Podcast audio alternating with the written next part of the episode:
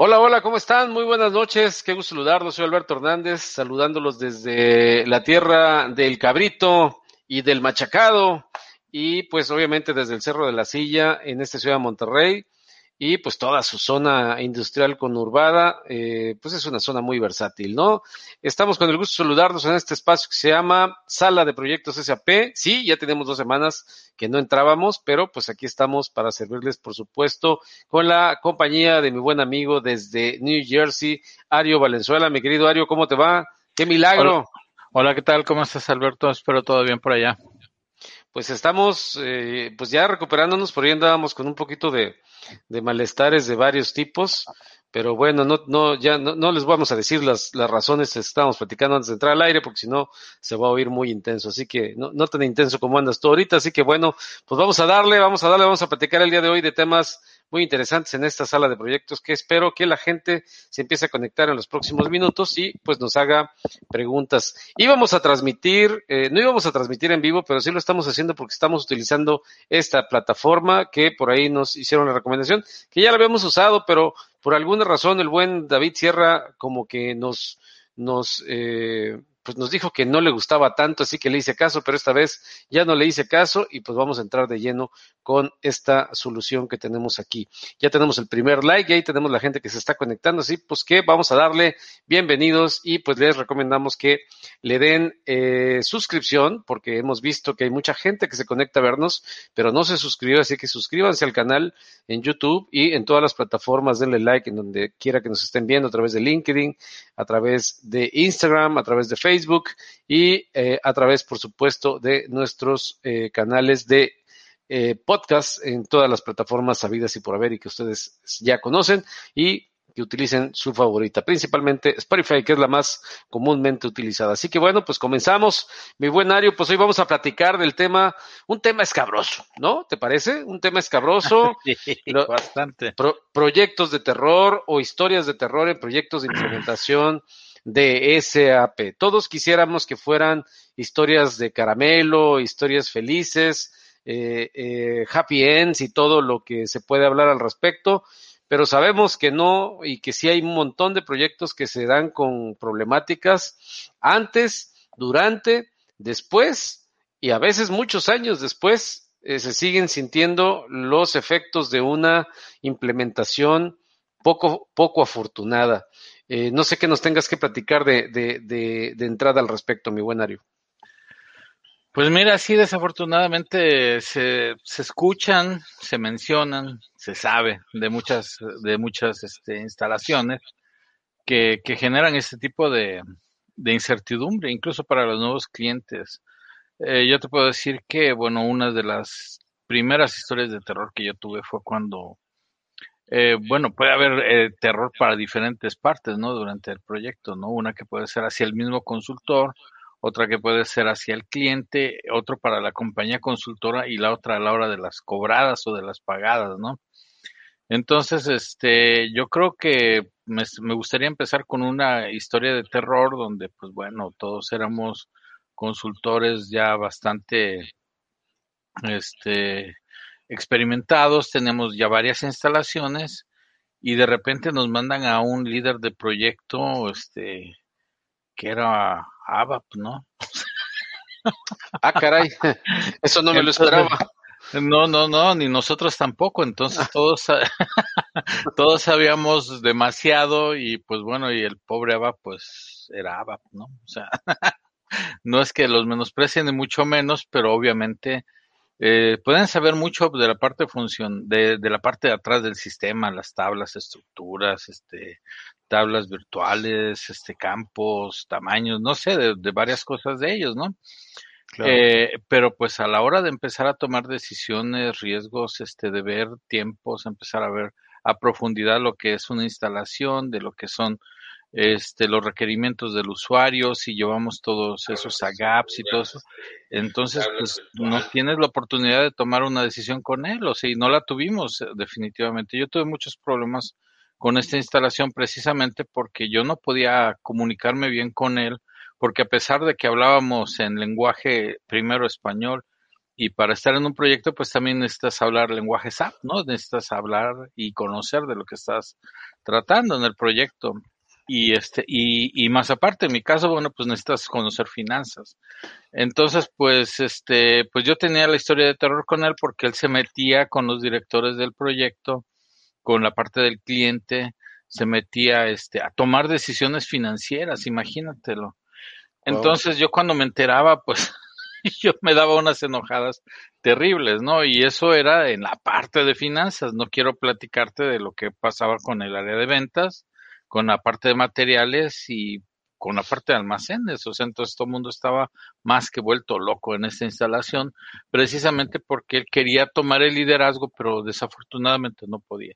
Y entonces esto genera una expectativa y generó una expectativa precisamente para los clientes, donde el, cliente precisamente decía, este, pues no, pues este, aquí, pues llámalos, o sea, llama a los consultores para que estemos en las reuniones y todo esto, y él, y él definitivamente nos detenía en la puerta, ¿no? Nos decía, no, no, no, ahorita esto es de otra cosa, lo que vamos a hablar, y terminaban tomando decisiones. Entonces, esa fue una de las historias de terror que tengo, y, y pues bueno, definitivamente este, dejé ese proyecto, y el mismo cliente, por su parte, me llamó y me dijo, ¿sabes qué?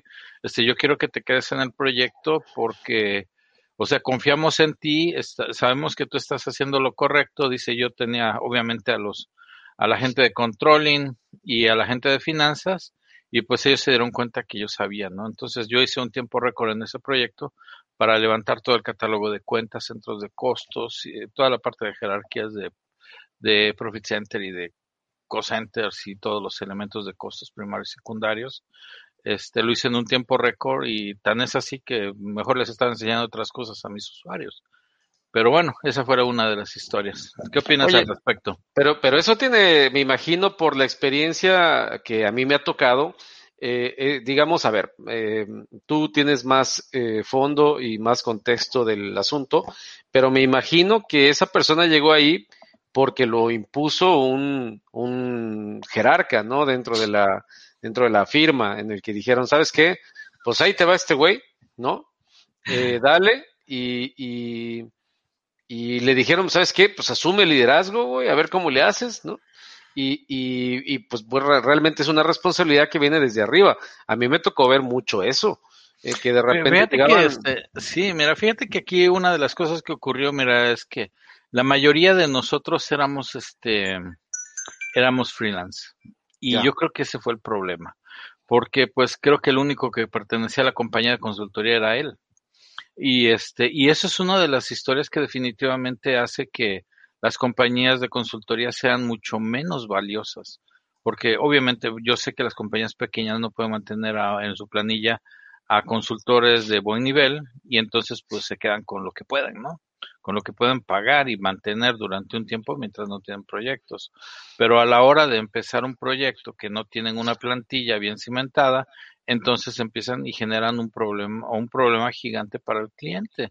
Porque, y entonces empezaríamos a hablar de compañías grandes, pequeñas y medianas, y realmente cómo afectan al mundo de, de las instalaciones de SAP y cómo fomentan las malas historias de instalación de los proyectos de SAP, ¿no? Por eso tienen que ser la mayoría de, yo considero que los, las compañías de consultoría deben de ser aliadas directas con SAP y pues si son compañías pequeñitas y todo eso, hacer una alianza con otras un poquito más grandes para poder empezar a desarrollar su capital humano, ¿no? Pero, pero a veces no es el caso porque el mercado no lo permite y pues ellos empiezan a sufrir, generan un mal prestigio y como fue, esta compañía terminó desapareciendo. Claro, claro, por supuesto. Em, y sucede mucho ese, ese tema porque normalmente eh, eh, algunas empresas como las que mencionas, cuando no están bien soportadas, mandan a su gente de confianza y termina siendo un caos las decisiones o el relacionamiento o la conexión que tienen con el cliente y, y, sobre todo con el elemento más importante dentro de un proyecto que es el consultor. Eh, obviamente el cliente pues está con un conocimiento muy limitado de lo que es el sistema y, lo que tiene pues es miedo. Y lo, lo, primero que se le tiene que dar al, al, cliente como, como PM eh, o como administrador de proyecto, pues es confianza, ¿no? Entonces, realmente por eso está diseñado el perfil del administrador de proyecto con, con, ciertos skills para que esto lo pueda administrar. Y una decisión de este tipo le da el traste definitivamente a cualquier proyecto. A mí me tocó, hablando de administradores de proyecto, imagínate, ya que estás tocando este tema, en alguna ocasión estuve en un proyecto en, en, en pues bueno, en una ciudad aquí de, del país, en el cual el que era el, el líder de proyecto por parte de, nos, de la firma de consultoría, la cual, por cierto, había logrado el proyecto, pero se había asociado con otra firma de consultoría, la cual, por si fuera poco, eh, mandó a uno de los socios eh, minoritarios que quiso hacerse el chistosito y tumbar el, hacer lo posible por tumbarnos el, bueno, tumbar el proyecto de la empresa con la cual yo colaboraba. Eh, ya de por sí había un conflicto, pero el líder de proyecto, que era aparentemente de nuestro lado, se hizo muy amigo por parte del cliente y a nosotros se nos hacía muy extraño porque él estaba hospedado en el hotel Holiday Inn, habitación chida, ¿no? Todo bastante bien. Y nosotros ahí en unos cuartuchos, ¿no? Donde nos decían, pues vas a tener, eh, vas a tener la, la, la, eh, tu cuarto, todo bien, cocina, todo, basta, está bien padre. Nada más que cuando te bañes, trata de no tragarte el agua porque nada más deja que te caiga, bañate, ¿no? Pero no te vayas a tomar el agua de la, de la regadera porque pues ya ha habido como dos o tres enfermos. Parece que el agua no está muy bien aquí. Y, güey, pues estás con el pavor. Dice, puta, no me voy a enfermar a ver de qué, ¿no?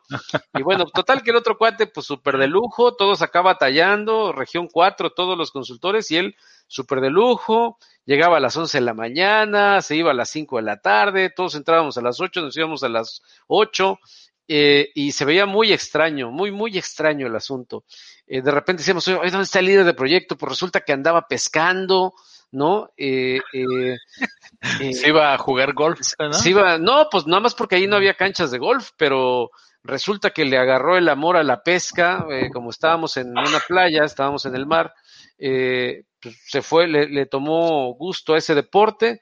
Eh, cuando, algunos que tuvieron la oportunidad de ir a, por alguna cuestión ahí a buscarlo a su, a su, a su recámara, perdón, a su, a su habitación en el hotel. Presidencial. pues no era la presidencial, pero sí dicen que era bastante amplia. Eh, tenía un montón de, de, de, cosas para pescar, las, las, las cañas y eh, anzuelos y todas esas cosas. Muy, muy extraño el asunto. Y para no hacerte largo el, el, el caso, eh, resultó que esta persona se, se, dejó comprar por, el, por la empresa para que el proyecto se cayera y después de un tiempo, al volver a retomar ya por otro, con otro partner, nos enteramos que él estaba ya como líder de proyecto por parte del cliente. Entonces, ahí hubo un tema todavía más complejo, un tema de, en el cual eh, se hace forzado el efecto de, de la cancelación de, o, del, o del quiebre de un proyecto y todo por una cuestión que se supone que esta persona sí era verdaderamente PMO, pero había una, había una cuestión ahí de intereses de, o de, o de eh, pues de mm, asociación de entre el cliente y él, ¿no? Conflicto de intereses que se provocaron ahí y, y fue un auténtico caos. Ese es el proyecto que quiero olvidar, que obviamente no incluyo en mi currículum, porque la verdad es de que estuvo para olvidarse por completo ese, ese, ese proyecto en el cual no tenía ni pies ni cabeza y que verdaderamente el cliente pues parecía que, que bueno, también actuó de mala fe al hacer una negociación de ese tipo, que yo creo que se,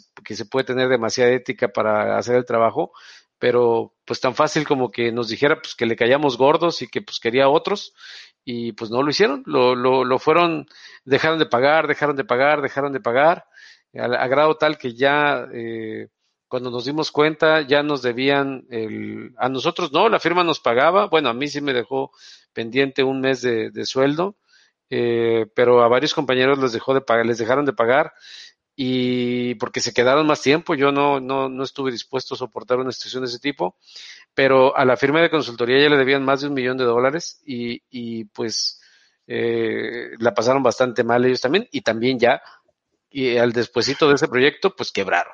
Y a ese grado tal la historia de terror eh, no solamente, como bien dices, es para los, para los clientes, sino también para las firmas de consultoría y para algunos consultores, ¿no? Sí, es, es, lamentable porque, mira, definitivamente muchas de las compañías cuando, cuando van y hacen este, o pretenden, bueno, hacen una propuesta, presentan y, y, y, afortunada o desafortunadamente ganan, o sea, el, el, la, eh, eh, el proyecto. Entonces, este, depende de eso, este, qué recursos vas a meter, ¿no? Pero por eso te digo, cuando son pequeños, es una lástima porque no tienen en su plantilla todo lo que ellos prometieron y entonces empiezan a buscar, ¿no? Y empiezan a buscar y, encuentran, y, ahora sí que lo que encuentran en el mercado, sea bueno, malo o, totalmente eh, un consultor que no sabe nada, agarran y lo meten al proyecto. Y entonces esas son varias cosas que, que ocurren, ¿no? Por, uh, ahora te cuento otra, ¿no? Por ejemplo, estábamos en un proyecto y de repente, pues la verdad es que la consultora tenía una, una, ¿cómo se Una recepcionista bastante, pues guapa, estaba bastante bonita la, la muchacha, ¿no? Pero obviamente, pues era recepcionista. Y pues terminó siendo líder de proyectos. Ah, caramba. Esa tampoco me la esperaba, mi estimado. Entonces, este, según alguien, no sé quién, según alguien, la mujer había estudiado, eh, no sé si en Anáhuac, conocen dónde, y administración, no sé qué, qué realmente había estudiado la, la muchacha, ¿no? Pero pues a la hora de empezar a llevar un proyecto de estos, pues imagínate, se encuentra con gente eh, como yo que son lobos de mar, o sea, y obviamente empiezan este, las situaciones de, de, de, rivalidad, ¿no? Y, o sea, y, y, y, le empiezas a decir, bueno, qué bueno, tú estás en nuestro en nuestro equipo y pues bueno, pues, pues mientras aprende, ¿no? Y empiezas tú a llevar las cosas, ¿no? Pero, pero dice, no, no, no, aquí a mí me dijeron que yo decidía, ¿no? bueno, pues entonces si vas a decidir, entonces ahí te empiezo a poner todo lo que hay que decidir y dime qué es lo que voy a hacer. Entonces, obviamente, esto tampoco funcionó definitivamente. ¿Por qué? Porque obviamente, este, pues a la hora de la toma de decisiones, pues no podía y no sabía. Entonces, también, o sea, y afortunadamente en ese caso le, la cambiaron, ¿no? Porque sí, este es una cosa que era totalmente insoportable a la hora de tomar de una junta con los directores y dueños de la compañía que tenían que tomar decisiones y pues se dieron cuenta que pues no tenía las tablas ni el conocimiento para poder este liderar precisamente un proyecto. Y ahí, bueno, las cosas fueron ya mejores porque obviamente cambian a las personas o simplemente uno de nosotros este, empezó a tomar liderazgos por partes o por áreas y por módulos en lo que esta niña salía. Y pues bueno, y así fue como libramos, ¿no? Sin líder de proyecto, este, pues ese proyecto, ahora sí que ese proyecto. Y es, que, y es que resulta que, que casi todos los, los conflictos en proyectos se dan en esa, en esas eh, cuestiones que no son simples. Y, fíjate que, que, algo que me llama la atención, no sé en tu experiencia, pero ya ves que SAP eh, empezó a lanzar de unos años para acá la famosa metodología ágil de SAP que se llama Activate. y, y, la presumen los mismos partners y la presume SAP como una gran metodología, una nueva metodología de implementación, pero yo no le veo ni, ni, ni, ni, que sea activa ni que sea ágil, porque yo sigo viendo los mismos temas de gestión de proyectos que no tienen nada que ver con Scrum.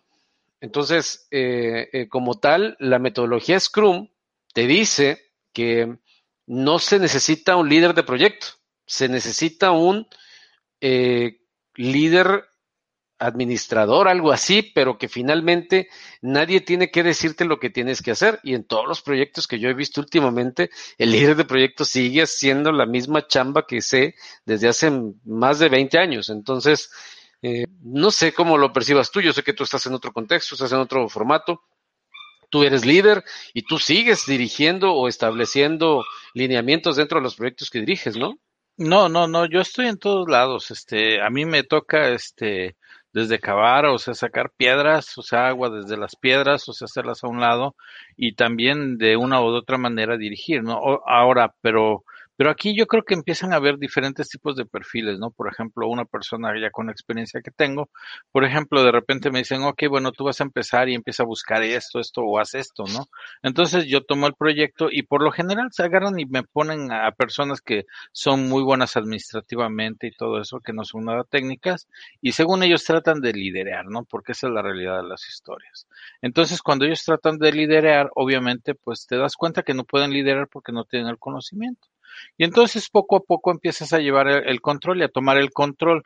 Ahora sí que tú no puedes ser el líder de nombre, pero obviamente todo el mundo te empieza a decir, no, pues el que sabe es este, ¿no?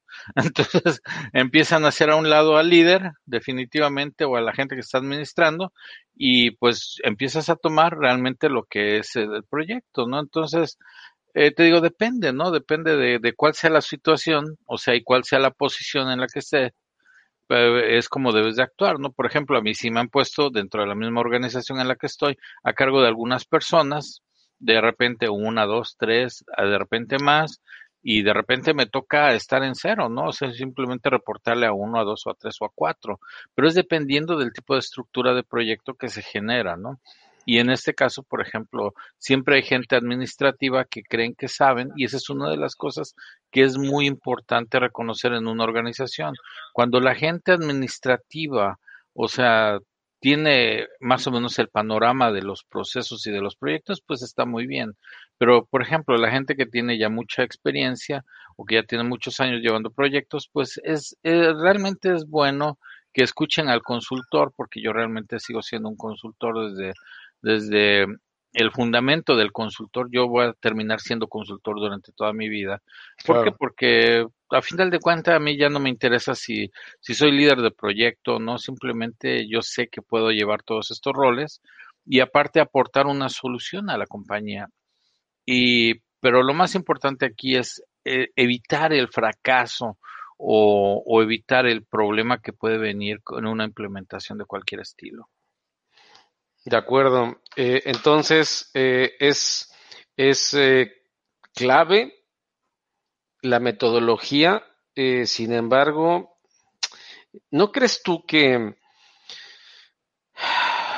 que lo que es, genera básicamente, porque, mira, híjole, es que se me vienen muchas ideas a la cabeza ahorita con todo lo que dijiste, pero cuando hubo muchas cosas que realmente yo aprendí sobre la marcha en los proyectos de implementación de SAP. O sea, em, vamos aprendiendo sobre la marcha. Y, no sé si esto sea un fenómeno que solamente sucede en los, con los, con, con los consultores de origen latino o con las firmas de consultoría de origen latino. Eh, y, porque las, las marcas o las firmas no creo tanto, porque trabajan Deloitte y que bueno, que es una firma internacional y que sucede, también sucedía lo mismo. Pero, a ver, cuando, eh, no sé, 20, no, 18 años después, yo me enteré de que la metodología al, al momento de vender SAP estaba muy clara en el cual te decían, y tú lo sabes porque tú también has vendido proyectos, has vendido soluciones y todo eso. SAP tiene un baseline con el cual puede llegar y decirle al cliente, mira, te voy a instalar este baseline y yo te voy a enseñar todo lo que hace SAP eh, para que tú lo conozcas, incluso hagamos corridas, veas cómo funciona, una demo completa. Eh, es más, eh, ni siquiera se la tienes que instalar, llevas una computadora o un par de computadoras y ahí se empieza. Claro, no es lo mismo una demo que, que, que, que ya estarlo viendo trabajando en tu empresa y demás. Pero en muchas ocasiones eh, los vendedores y toda la parte de la preventa omite muchos pasos importantes dentro del proceso de comercialización que podrían ayudar demasiado al proyecto para que al momento que se termine el alcance y ya se, se empiece a implementar SAP, nos ahorres un montón de historias de terror que, que nos han pasado, porque te platico otra historia de terror. Llegamos a un proyecto empezamos a ver, ya se firmó, llegamos, empezamos a implementar y se había vendido, el core de esa empresa era las, las famosas handhelds que antes había, ¿no? Las handhelds de blanco y negro, en las cuales tienen que llegar, este, cargar el, el inventario, eh, descargarlo y cuando regresaban y todo, vender, etcétera, y hacer todo ese movimiento. Solo que tres meses después de haber empezado el proyecto, un proyecto de seis meses, siete meses, se dan cuenta que la capacidad de esas handhelds no era mayor a 5000 eh, el, el eh, eh, SKUs o, o, materiales máximo, cuando el, el, el total de, de, materiales que se utilizaban ahí era de 18 mil. Entonces se dieron imagínate eso, y ya tenían todo estructurado para llevarlo a cabo así, pero pues, oh, pequeño detalle, no se habían dado cuenta que, el, que la capacidad eh, máxima de esos equipos era de 5000 y que no abastecía la, la operación. Entonces, eh, pues fue un problema muy grave, fue un problema de, de, de, muchas discusiones y mentadas de madre entre los líderes de proyecto y, y pues bueno, eh, fue caótico, realmente fue caótico porque el cliente, bueno, el, el, la firma de consultoría pues tuvo que poner la cara para decir, ups, me equivoqué, y el cliente para decir, ups, yo no voy a pagar. ¿no? a ver quién va a pagar la diferencia del hardware, ¿no? Sí. Eh, la diferencia de lo que se, porque ya se habían comprado los equipos, ya se había, ya estaba, ya había todo, ¿no? Entonces, hasta el momento que empezaron a hacer las pruebas, dijeron, pues, ¿qué crees? Los equipos que solicitamos están topados y bla, bla, bla, pues a poner la cara. Y que ya llegaron, ¿no? Y que ya desempacamos y que ya cargamos. emocionadísimos todos porque ya se iba a empezar a hacer el famoso DSD y pues nomás no jaló. Entonces, wow. eh, esa otra historia de terror precisamente por falta de comunicación y por falta de un dimensionamiento y una y un y digamos un testeo en cuanto a, a equipos y, hardware, ¿no? Infraestructura del proyecto. Fíjate que esas historias de terror precisamente, y, tienes, y estoy totalmente de acuerdo contigo, es, es una falta precisamente de, de conocimiento, o sea, de, la, de las personas que hacen el sizing de, del proyecto del scope, o sea, de lo que estamos hablando, de lo que sería las capacidades de los equipos, ya sean handhelds, de servidores, de todas estas de todas estas cosas que son los fierros y también de las funcionalidades. Entonces, esto tiene mucho mucho que ver con el conocimiento incluso de la gente de ventas, ¿no? En ocasiones la gente de ventas también tiene este tiene limitaciones técnicas, o sea, de conocimiento de, las funcionalidades del sistema. Y bueno, y a mí una de las cosas que me gustó mucho cuando yo estaba, porque estaba en la parte de preventa, precisamente y después pasé a ventas, era porque yo me encargaba precisamente de hacer las demostraciones que tú dices, bien dices. O sea, donde tú le muestras el flujo del proceso, o sea, de que aquí recibimos material, aquí lo contabilizamos, aquí se va, se distribuye así, pa, pa, pa, pa, pa, todo hasta que se paga la factura, por ejemplo. Entonces, este, cuando tú muestras eso y tú, tú diseñaste ese proceso, dices, el cliente queda enamorado porque dices, bueno, este cuate, o sea, el proceso está muy, muy lineal, está muy tranquilo y ya, ¿no? Pero definitivamente son años de experiencia y la verdad la gente que está manejando o haciendo esas demostraciones, pues ya tiene y sabe lo mínimo requerido o ya tiene bien estudiado qué es lo mínimo que tiene que insertar en el sistema para que funcione, ¿no? Y el usuario final definitivamente, o sea, para que alcance ese nivel de conocimiento, pues le va a faltar mucho. Entonces también hay historias de terror donde todos los procesos y los flujos precisamente los, los instalas, haces bien y después la gente ni siquiera entiende que tiene que cambiar precisamente de metodología y de llenado de información en el sistema a la hora que hace transacciones y obviamente en el momento en que está llevando a cabo este el seguimiento, las transacciones, pues el sistema empieza a tronar, empieza a fallar, empieza a faltar información por otro lado, empiezan a meter caracteres extraños en el teclado o, por ejemplo, que se vuelven llaves para otro tipo de, de, de, de proceso, por ejemplo, en el siguiente paso del proceso, y entonces empieza la historia de terror, porque ahora una cosa fue la que se instaló y otra cosa la que dice el usuario que funciona o que no funciona. Entonces, el que lo instala, pues dice si funciona y te lo demuestro y así funciona.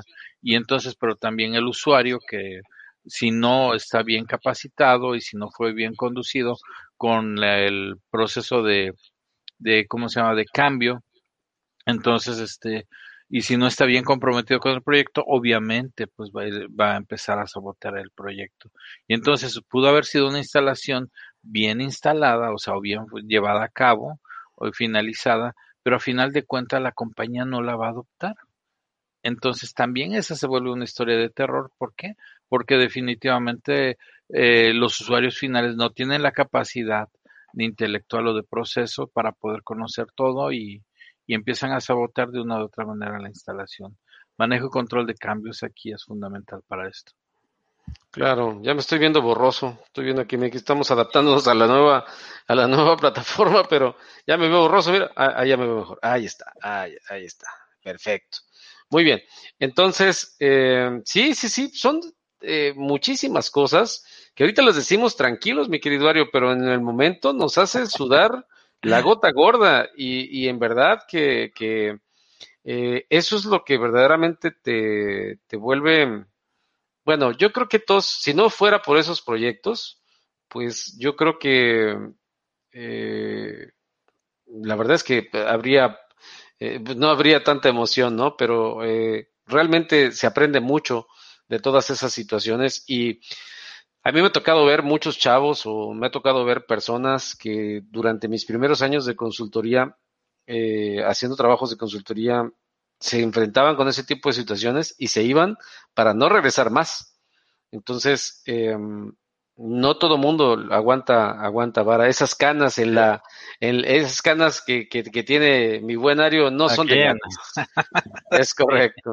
Oye, por ahí nos comenta Cusas Chivi, no sé si, si se llame, pero bueno, un amigo de Facebook dice algo parecido en una minera con las Intermec grises, me imagino que son las, las, las eh, eh, las handhelds esas enormes que utilizan para, para temas ahí de, de minería, ¿no? Sí, también están las Symbol, y otras cosas. Eh. Sí, ya, ya con el tiempo han ido evolucionando las, las, las, las, los, todos los dispositivos que se han agregado a la, a la, a la infraestructura de, de SAP y, y que bueno, eh, hoy en día, eh, a mí no me ha tocado, pero he escuchado también historias de terror, no sé en tu caso, pero el tema de los POS, ¿no? O sea, cuando un POS no está bien interfazado con el SC o con ahora con, con S4HANA y que la operación se vuelve lenta, imagínate las filas dentro de un, esquema de retail, ¿no? Me ha tocado ver eh, no solamente con, con, eh, con All in One, sino también con Business One, problemas bastante graves en ese sentido y que recibes llamadas hasta de los mismos directores de las empresas para decirnos, oye, no resuelves este problema en este momento o te vas a meter en un problema gravísimo, ¿no? A mí me ha tocado verlo desde lejecitos, no sé a ti. Este sí, fíjate que me tocó este, me tocó en algunas compañías, este, eh, allá en Latinoamérica ver y pasar por este tipo de problemas donde el punto de venta precisamente este tenía sus limitaciones tanto de conectividad y todo eso. Y bueno ahí estaba involucrado también en ese momento IBM eh, con sus famosas terminales puntos de venta no y todo eso. Entonces este eh, las interfaces no funcionaban bien, o sea, no estaban bien conectadas, etcétera, etcétera. Estoy hablando de hace muchos años, obviamente después seguramente todo esto se solucionó y se agilizaron y se les pusieron procesadores mucho más rápidos, etcétera, ¿no?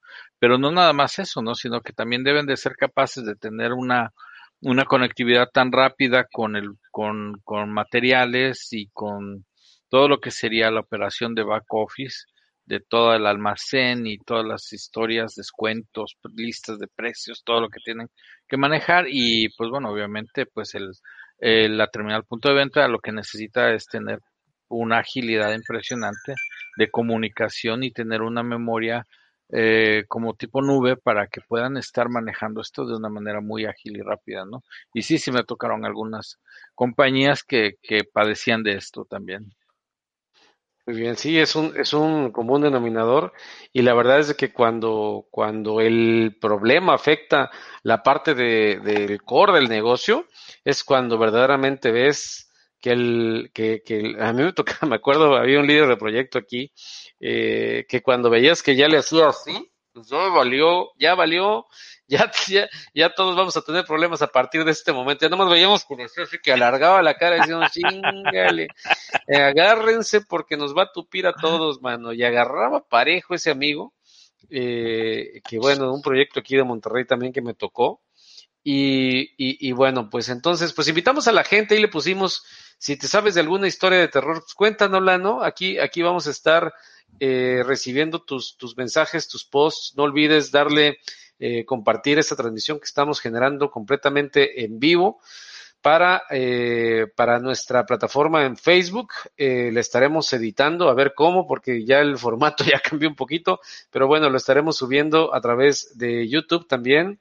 Y pues yo creo que ya a partir de la próxima semana ya vamos a estar generándolo de manera simultánea tanto en YouTube como en Facebook y si nos es posible a través, a través, a través de LinkedIn o a través de alguna otra plataforma que nos permita hacerlo de manera simultánea y pues ahorrarnos trabajo de edición, porque la verdad es que sí nos chutamos un, un buen de trabajo de edición posteriormente al, hacer esto. Nos queda bien, pero pues el tiempo es oro y yo creo que vale más la pena incluso en la practicidad de todo esto que estamos haciendo ahorita. Así que, pues bueno, Ario, pues las historias de terror eh, que también se dan con los famosos eh, eh, ya habías hablado de los ABAPers como, como administradores de proyecto, pero ¿qué tal cuando de repente te mandan un ABAP medio novato y el GAP nomás no queda? No sé, en ese sentido, ¿cuál ha sido alguna de tus, me imagino, ya varias experiencias, ¿no?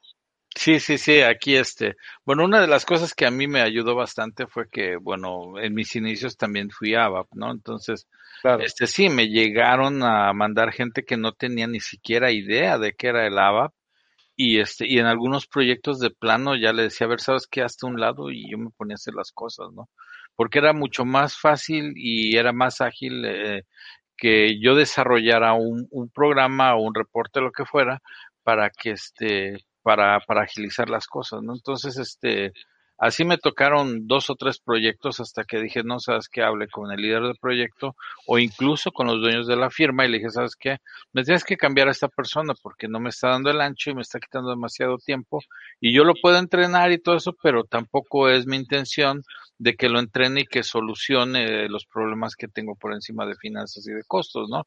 Entonces, o hago una cosa o hago otra cosa. Entonces, también por ese lado, también me quitaron a ese y me pusieron a otra persona y pues bueno, igual, este, es difícil, ¿no? Porque yo entiendo que la gente tiene que aprender, pero, pero a veces lo, el, lamentablemente las compañías de consultoría mandan a gente totalmente nueva, recién desempacada, que no tiene experiencia en un proyecto y te dicen, ahora sí, vamos a hacer cosas, ¿no? Y aunque pasaron posiblemente la certificación, eso no quiere decir que van a llegar y van a ser exitosos totalmente en un proyecto, ¿no? Porque vienen presiones, o sea, porque a veces ellos son los, se vuelven el, el cuello de botella, porque no nada más es el, el, ¿cómo se llama? El consultor de ventas, ¿no?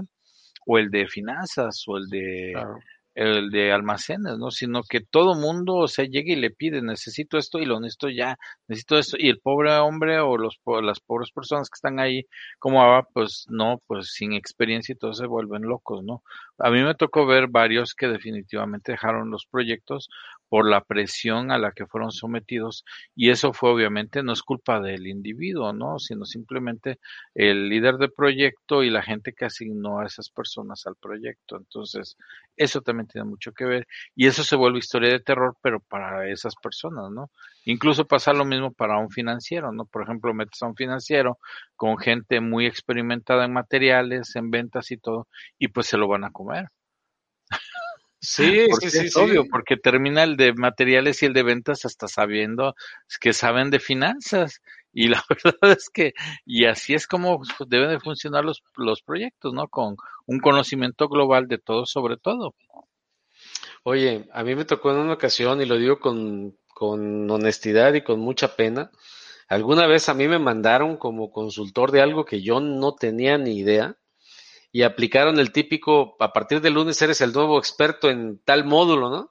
Mm, es el máster. Y, y, cómo le haces? Eh, le digo, oye, pero es que yo nunca he hecho eso. Pues tienes hoy, sábado y domingo y el lunes en la madrugada para entenderle, ¿no? O sea, y no, no, pues no, o sea, ¿cómo le haces? O sea, aguantas vara porque pues, pues, tienes que, tienes que comer y tienes que pagar tus, tus gustos, ¿no? Pero, pero llega el momento en el que dices, ¿sabes qué?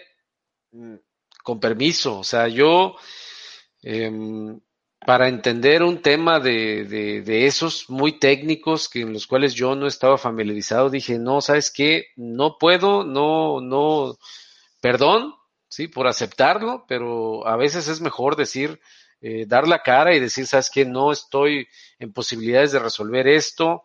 Eh, obviamente con la firma de consultoría, porque no vas a ir con el cliente a decirles que yo no sé de esto, digo, no soy partidario de tampoco ser tan sinvergüenza o tan honesto, porque pues eh, no solamente es, es tu, tu, imagen, sino la imagen de la firma de consultoría, y pues ellos ya sabrán cómo resolver este tema, pero es mejor porque llega el momento en que la curva no da, ¿eh?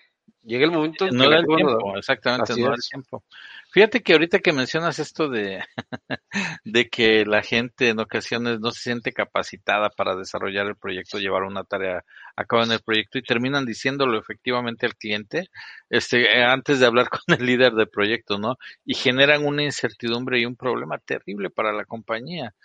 ¿Por Sí. qué? Porque pues dicen, bueno, ¿y por qué me estás cobrando este individuo primero que se sinceró y me dijo que no sabe nada o que ese es su primer proyecto o que simplemente lo sacaron de una academia a la mitad de la academia y nos lo mandaron para acá, este, porque de esas historias hay muchas y se Sí. sincera el pobre individuo porque dice ya no puedo, no alcanza con la presión y termina echando, o sea, un, eh, ahora sí que a perder muchas de las cosas que incluso de otros consultores o la visión que se tiene sobre otros consultores e incluso por, para la compañía de consultoría. Entonces, este, es lamentable, ¿no? Porque se vuelve historia de terror para él y termina siendo para todos, ¿no? Como bien lo dices, ¿no? Termina Claro. siendo una, una, pues no sé, o sea, termina siendo una falta de imagen y de respeto para todo el mundo, ¿no? Aunque haya consultores que sí tengan experiencia, ¿no?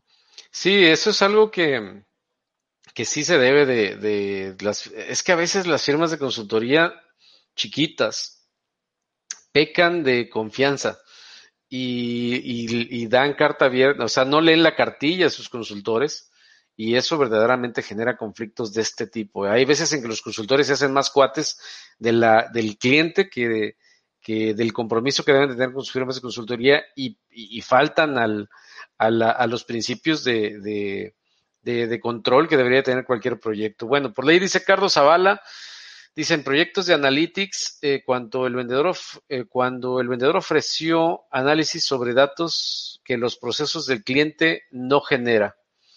Sí, porque precisamente digo, la verdad es que yo creo que la, el gran mm, porcentaje de, de fracasos o de conflictos en los proyectos vienen por una mala, eh, un mal levantamiento, una, un mal dimensionamiento y algo completamente antes, y con tal de vender. Ese es un problema que tenemos en este país y en Sudamérica y en países eh, de, economías emergentes, en los cuales con tal de vender y llegar a la cuota, ofreces hasta lo que no, y, y bueno, el vendedor eh, vende, hace el contrato, cobra y a veces hasta se va después de un buen proyecto de ese tipo y ni cuenta se da de la responsabilidad en la que dejó a la firma de consultoría y a los consultores. Ahora sí que ahí te avisamos que vendimos este proyecto que es para un año, pero te lo vas a tener que chutar en siete meses, ¿no? Entonces, Sí. eh, eso, eso sucede mucho y gracias a Carlos ahí por su comentario. Muy, muy activo también, eh, Cusas Chivi dice, una de, una en infra, comenta, ya mencionando nombre, está bien, eh, dijeron que tenía uh, HI, ¿no? O sea, alta disponibilidad, eh, cluster caro, revisando, solo tenían una sola instancia instalada, ah, caray.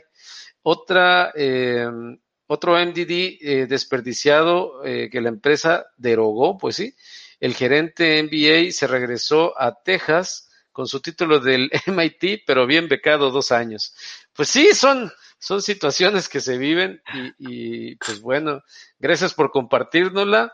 Eh, eh, y que bueno, de repente este tipo de situaciones sí son, son muy dolorosas y, y afectan bastante a la, a la, pues no sé, yo, yo, la verdad es que yo sí le, le trataba de irme a proyectos en los cuales fuera un reto, pero que verdaderamente yo sí pudiera resolver situaciones, ¿no?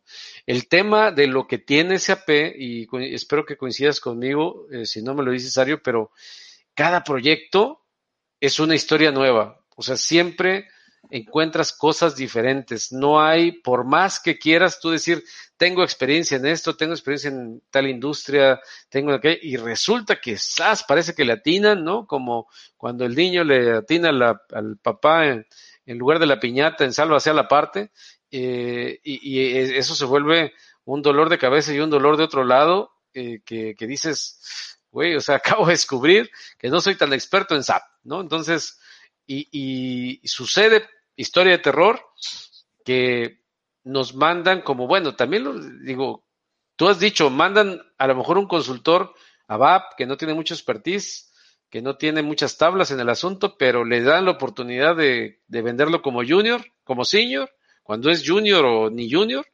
Eh, pero a mí me tocó en mi, en mi, experiencia como usuario clave al conocer SAP, que todos los consultores que nos mandaron era su primer proyecto y los vendieron como senior. Ya te imaginarás la bronca en la que se metió esa firma de consultoría en la cual trabajaste, ¿no? sí.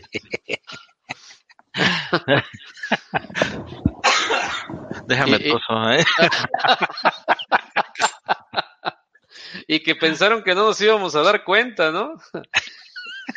y, que dijeron, ahorita corremos al Alberto Prudillero, pues tómala que no me corrieron, güey. O sea que mira, aquí andamos, ¿no? Y, y, sucede, bueno, en esos tiempos era más recurrente porque no había tanto consultor. Ahora lo entendemos, pero, pero no había tanto consultor mexicano, muchos eran extranjeros, había muy pocos expertos y, y se notaba, se notaba, eh, se notaba de inmediato, porque sabes que a mí, a mí me pasó, creo que ya te lo platiqué de otra manera, pero yo me daba cuenta porque de repente este chavo que me tocó a mí, consultor SD, este, que no voy a decir su nombre, pero se llamaba Héctor, y este, y, y yo me daba cuenta porque él decía, Sí, sí, yo sabía que lo iba a encontrar. Claro, por supuesto que sí. Ya, ya, ya estuvo. y yo me le quedaba viendo como diciendo, ¿cómo, güey? O sea, cobras 500 dólares por día, O sea, que, ¿por qué, por qué festejas, no? Y, y, y, ya como que agarraba la onda y decía, ah, sí, perdón, es que pues ya me había costado mucho trabajo poderle entender. Y yo me acuerdo porque en la parte de SD, hay una configuración, en lugar de, eh, haces diversos cálculos, ¿no? Tienes vender por pieza, vender por kilo, vender por, o por unidad de medida y todo ese tipo de cosas, eh, por volumen, hay, en razón de cómo vendas, ¿no? Entonces la naturaleza del producto que se vendía ahí era por kilo y este cuate no sabía cómo hacerle, multiplicaba, vendía pollos por precio, cuando era precio eh, de la condición PR al por kilos. Entonces, eh, tenía que ir a calcular eh, con base en el monto del, peso neto. Y había dos condiciones, peso bruto, peso neto y, y, otras, ¿no? Entonces, yo me di cuenta que no, no, ahí te das cuenta, entre otras muchas cosas más, que no le sabes. Entonces ahí, o que no le sabe tu, tu consultor. Ah, y a mí me tocó también estar de repente de ese lado, pero ya aprendiendo yo de esa circunstancia, pues yo no yo no me emocionaba cuando, cuando le encontraba algo en el proceso, porque así, te, así pasa, así sucede, y pues no solamente en el mundo de la consultoría, sino en cualquier eh, rubro en el cual te venden como experto y realmente no lo eres. Exacto. Sí, fíjate que esa es una, es una realidad y, y es lamentable, te digo, todo, todo tiene que ver y es un ciclo de las compañías este, pequeñas porque esas compañías pequeñas precisamente lo que tienen es una falta de recursos, no tienen una rotación muy alta precisamente de, de freelance que no terminan este eh, quedándose, ¿no? Por ejemplo, yo me acuerdo que alguien allá en Monterrey me dijo, dice, ¿por qué te vas? Dice, es imposible que no quieran los consultores que valen la pena quedarse en esta compañía de consultoría, ¿no? Entonces yo le decía, bueno, es que no se trata de que, de que sea pequeña la compañía, sino que de entrada no tienes una infraestructura para poder mantenerme, esa es la primera, y segunda, es un, es un problema de que tampoco existe la proyección dentro de la compañía. Entonces, consultores que tienen o que valen la pena no se van a quedar nunca en compañías pequeñas, definitivamente, y entonces sufren las compañías pequeñas porque ahora lo que tienen que agarrar es lo poco que hay en el mercado, no menospreciando a nadie, pero obviamente buscan a lo que pueden mantener, que es mucho más barato, y que los tratan de desarrollar. Y en el momento en que ellos se desarrollan, pues obviamente se cambian, porque se dan cuenta definitivamente que no les están pagando por el conocimiento que tienen y entonces ellos tienen a cambiarse a otras compañías. Eh, entonces, esa va a ser una historia muy triste siempre para las compañías pequeñas porque no pueden mantener esa, esa, este, esa plantilla o una muy buena plantilla. O simplemente se quedan nada más con uno muy, muy bueno o alguien muy, muy leal, como este Abaper que te decía, que era muy leal a estos, a estos individuos, pero pues era ABAP, ¿no?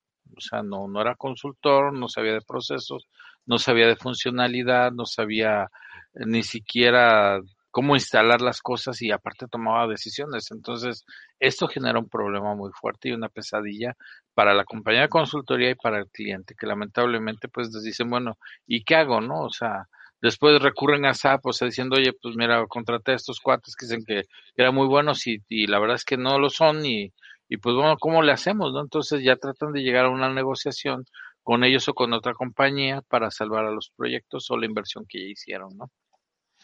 Sí, pues sí, sí, la verdad es que sí es una, yo creo que cuando nos reunimos a, de repente, eh, aquí lo hacemos recurrentemente porque nos gusta eh, compartir la experiencia con las personas que, que tienen la amabilidad de vernos y, y los jóvenes que, que ahorita nos escuchan, pero si algún día pertenecen a, a, un proyecto de consultoría, pues lo van a vivir en carne propia, porque yo creo que nadie se salva.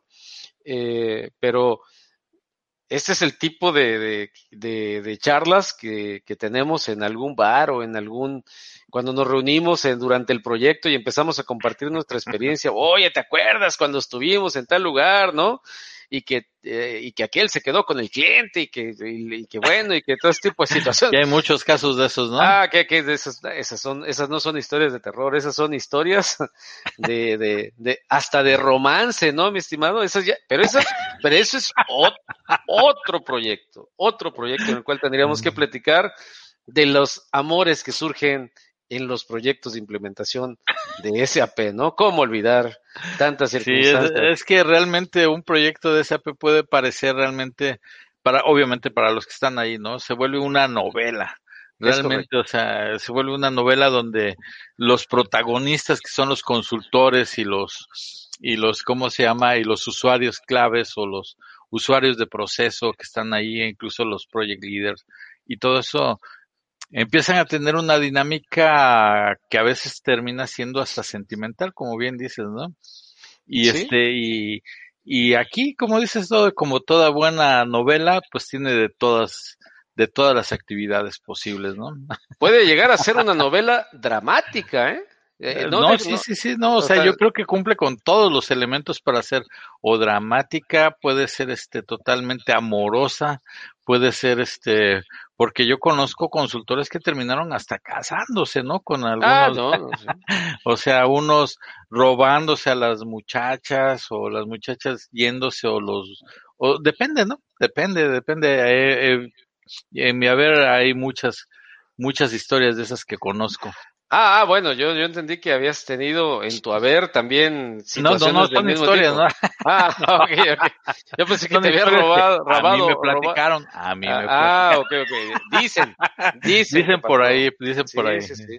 No, hay gente que, que, que se casó y hasta importó este, a, a, a su pareja y, eh, y sí, sí, sí, o sea, de que las hay, las hay y de los dos lados, ¿no? O sea, eh, de, de hasta historia hasta historias de, de, de, del nuevo género, ¿no? De, con, sin, sin, sin distinguir género, ¿no? O sea que ahora sí que dicen que, que mientras el amor sea sincero, aunque sea por, por, pues, pues por un proyecto, ¿no? De este tipo, en algún módulo eh, arriesgado, ¿no?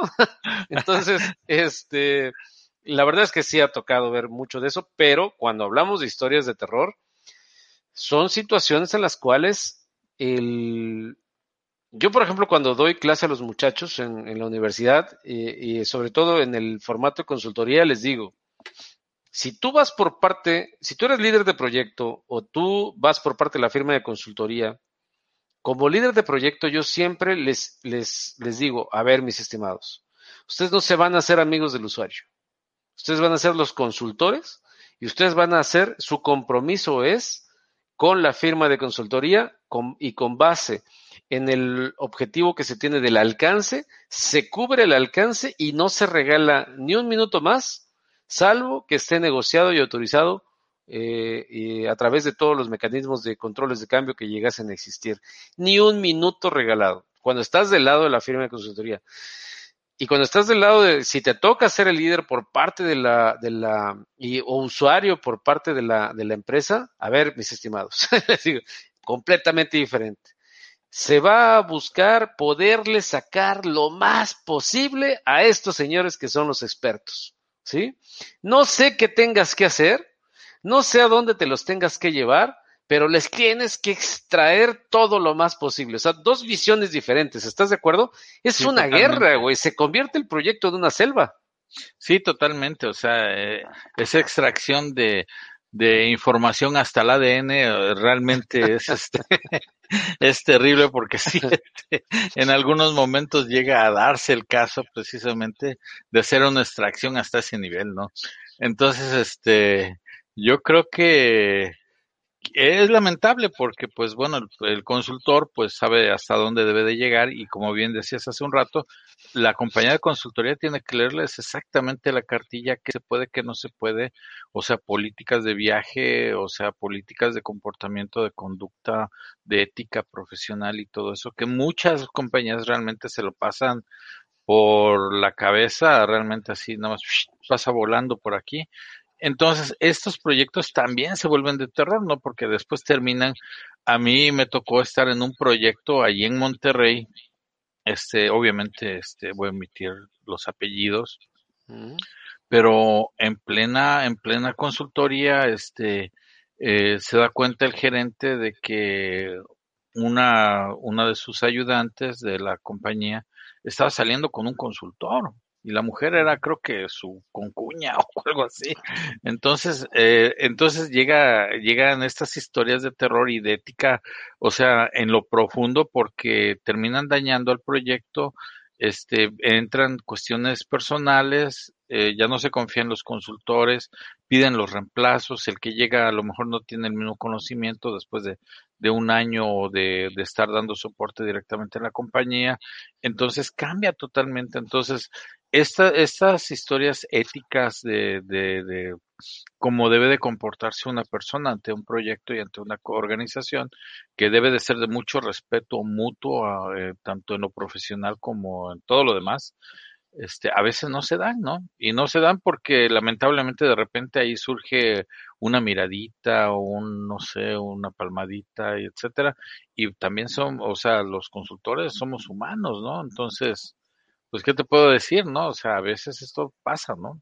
Tenemos nuestro corazoncito, ¿no? Exactamente, sí, o sea, tanto los usuarios como los consultores, y entonces es difícil a veces, ¿no? Y mantenerse en una línea es difícil, ¿no? ¿A quién le dan pan que llore, no? Es, ¿cómo, ¿Cómo olvidar esas frases eh, coloquiales que por ahí surgen? Dicen, pues, Exacto, oye, sí dijera nuestro eh, Tlatuani o ex Tlatuani, el señor presidente Peña Nieto, ¿qué hubieras hecho en mi lugar? ¿No? Entonces, no, aquí sí realmente debe uno de, de realmente adquirir un grado zen, definitivamente, para alejarse del mal, ¿no? Sí, sí, sí. Porque es, eh, porque es que sí sucede eso, perdona Mario, sí sucede que, que, que hay estrategia por parte de, de, una de las partes para decir, tenemos un problema. Sacas al, al, al recurso de la, de la, de allá, de la bodega que tenemos. A ver, sacas ahí a la, a la, a la, a la fiera que tengas que sacar para poder arreglar ese problema y, y va sobre, sobre la parte más vulnerable y vemos por se, se, se, alarga el proyecto porque se alarga sin pagar un solo peso a como dé lugar. Exacto. Entonces, y sucede, sucede y, y ha habido ese tipo de historias de terror tremendas que la verdad es que, bueno, caramba. Eh, bueno, pues eh, si no lo has vivido, tú como, como consultor o como usuario, pues felicidades, man. Pero eh, sucede y cuando hemos visto, yo en mi caso, que, que, en mi trayectoria pues he participado en más de 30 proyectos, pues la verdad es que sí me ha tocado ver situaciones de este tipo o, o, o, de y todo lo que lo que falte por, por venir. Pero bueno, eh, pues estamos entrando en la recta final de esta hora que, que, que, prometimos tener, mi estimado Ario. Ya cumplimos realmente la hora, ya tenemos 59 minutos, casi ya 60 minutos, así que entramos en las conclusiones. ¿Qué te parece? Eh, ¿Cómo poder evitar, desde tu punto de vista, historias de terror dentro de proyectos SAP? Pues mira, yo creo que definitivamente son varios ángulos los que hay que revisar. Este, primeramente desde la preventa y la venta, como también lo mencionaste, este, los agentes de venta tienen que estar conscientes de las, del alcance y el tiempo que se debe de dar. Obviamente ellos pondrán las tarifas y todo eso. Esa es una. La segunda también yo creo que los recursos deben de ser bien analizados y bien adiestrados antes de llevarlos a un proyecto este, después debe de haber un manejo de cambio definitivamente, este, muy bien organizado por ambas partes y, y más que nada una política muy clara sobre todas las, todo cómo se debe de llevar a cabo en el proyecto, ¿no? O sea, de cuáles son los alcances, cuáles son, hasta dónde y hasta qué límite va, se va a llegar en cada una de las situaciones tratar de evitar definitivamente los contactos personales en los proyectos porque ese es un tema bastante recurrente en muchos de los proyectos como yo lo alcancé a ver. Y este y pues bueno definitivamente este tratar de llevarlo el proyecto en tiempo y en la mejor manera posible con consultores bien no de, de buena calidad. Por supuesto. Pues ahí está ahí está la la la recomendación de nuestro experto Ario Valenzuela, que, que bueno, pues siempre tenemos puntualmente una su consejo, su, su, sugerencia, su recomendación. Y pues, ¿qué les puedo decir yo? Yo, eh, en este caso, pues yo vivo de, de hacer este tipo de recomendaciones a los jóvenes. Me gusta mucho interactuar más con jóvenes que con godines. Eh, realmente llega el momento en el que eh te, abruma un ambiente en el cual hay eh, hasta cierta descomposición eh, profesional dentro de un ambiente laboral en el cual puedes llegar a ver este tipo de traiciones dentro de un proyecto, puedes llegar a toparte con situaciones de eh, conflictos de intereses sembrados dentro de proyectos y, y, faltas de, de ética muy, muy fuertes eh, no quiero decir yo con esto que no me equivoqué en alguna ocasión en lo particular. Sí, en alguna ocasión por eh, eh, de repente por, por algún por alguna situación que se te hace de repente fácil lo haces y si y si he tenido la oportunidad de, de hablar con, con las personas o las empresas involucradas, pues cuando ya pasa un nivel de anécdota, eh, pues se platica y dices, bueno, pues sorry, ¿no? Si hay la oportunidad de hacerlo, siempre yo creo que una disculpa nunca, nunca, nunca está mal eh, el, el, ofrecerla y, y, ¿por qué no también recibirla?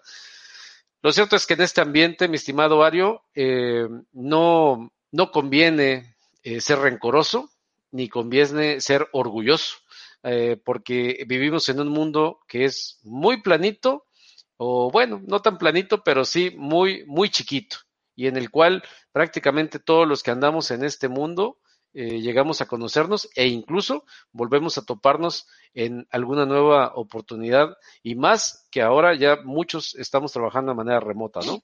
Así es. Fíjate que, que una de las cosas que a mí me pasó en un viaje a Brasil, este, yo me encontré con, con un consultor que pertenecía a una casa, ¿no? pertenecía a una compañía, yo era externo y él era interno. Entonces él pues se pasó al lado de los externos y pues me lo encontré en Brasil, ¿no? En un elevador, en un, en un edificio, en un edificio de departamentos. O sea, tú dices, ¿qué posibilidades hay que te encuentres a un consultor mexicano en un edificio en Brasil, ¿no? Pues la verdad es que son bastante mínimas las posibilidades, ¿no? Y entonces, este, él y yo nos vimos, este, yo estaba dando mi curso ahí, este, en el Intercontinental, empezando una de las academias que di allá, y, y nos quedamos viendo, le digo, fulano de tal, y me dice, sí, ¿cómo estás? Me dice, ¿tú eres Ario? No, le digo, sí, sí. digo, oye, qué casualidad, ¿no? ¿Y qué haces? No, pues aquí de consultor, y yo, pues también igual de consultor. Y me dice, oye, qué barbaridad, este mundo es un corral. Sí, efectivamente, para mí es un corral, o sea, porque me he encontrado gente de Latinoamérica en Europa, en Sudamérica, o sea, de mexicanos, me los he encontrado por todos lados, en aviones, en los pasillos de los aeropuertos, este, y pues yo hasta me sentía casi en familia, ¿no? Porque pues ya decía, aquí me voy a encontrar a alguien en el aeropuerto, hasta incluso me sentía a salvo, ¿no? Porque alguien me debe de conocer, ¿no? Entonces, este, entonces sí es algo que uno debe de ser bastante humilde, definitivamente no ser rencoroso, Y totalmente estoy de acuerdo, o sea, somos una familia bastante pequeña y más los que tenemos más tiempo, pues conocemos a mucho más gente. Y que nos conocemos también. En estadios de fútbol, man. a mí me tocó toparme con camaradas consultores en estadios de fútbol en Sudamérica, en el cual dices, pues, ¿qué haces aquí, güey? O sea, hasta te quedas viendo y dices, este güey, ¿qué está haciendo aquí?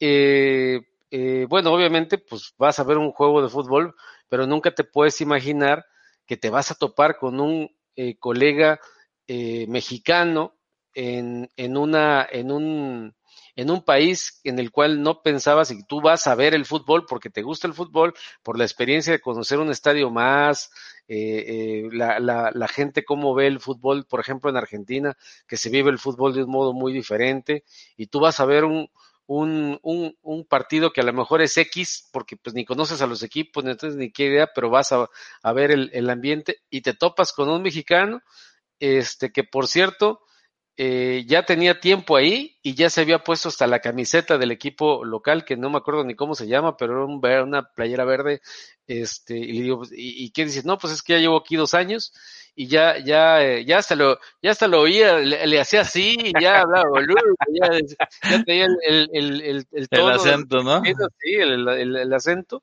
y, le digo, oye, pues qué buena onda, o sea, yo, yo vengo nada más por la anécdota y para ti ya es una rutina, pues sí, y estaba trabajando en un proyecto de, de Coca-Cola allá en, en, en, Buenos Aires, en, en eh, Capital Federal, y pues ese tipo de, de, circunstancias pasan en este ambiente de ser consultor de SAP.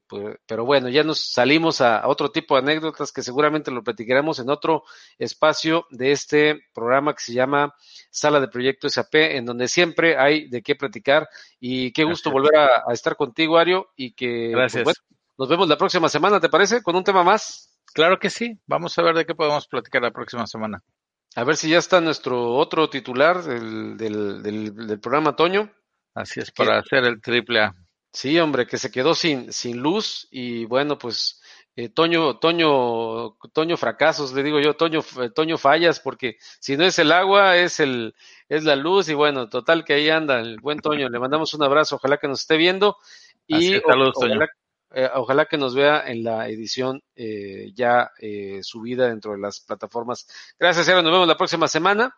Y claro sí. no, Gracias. nos vemos el, a toda la gente que nos haya estado viendo. Le mandamos un fuerte abrazo. Comuníquense con nosotros a través de todos los elementos que hay para, para poder hacerlo. Y seguimos en contacto eh, a través de estos espacios que creamos para ustedes para aprender, para seguir disfrutando del conocimiento y si por ahí eh, se da la oportunidad de hacer negocios, pues invítenos, que esa es la, la, intención y estamos en la mejor disposición de ayudar. Gracias, nos vemos. Claro que sí. Cuídense, que la pasen bien. Hasta luego. Gracias.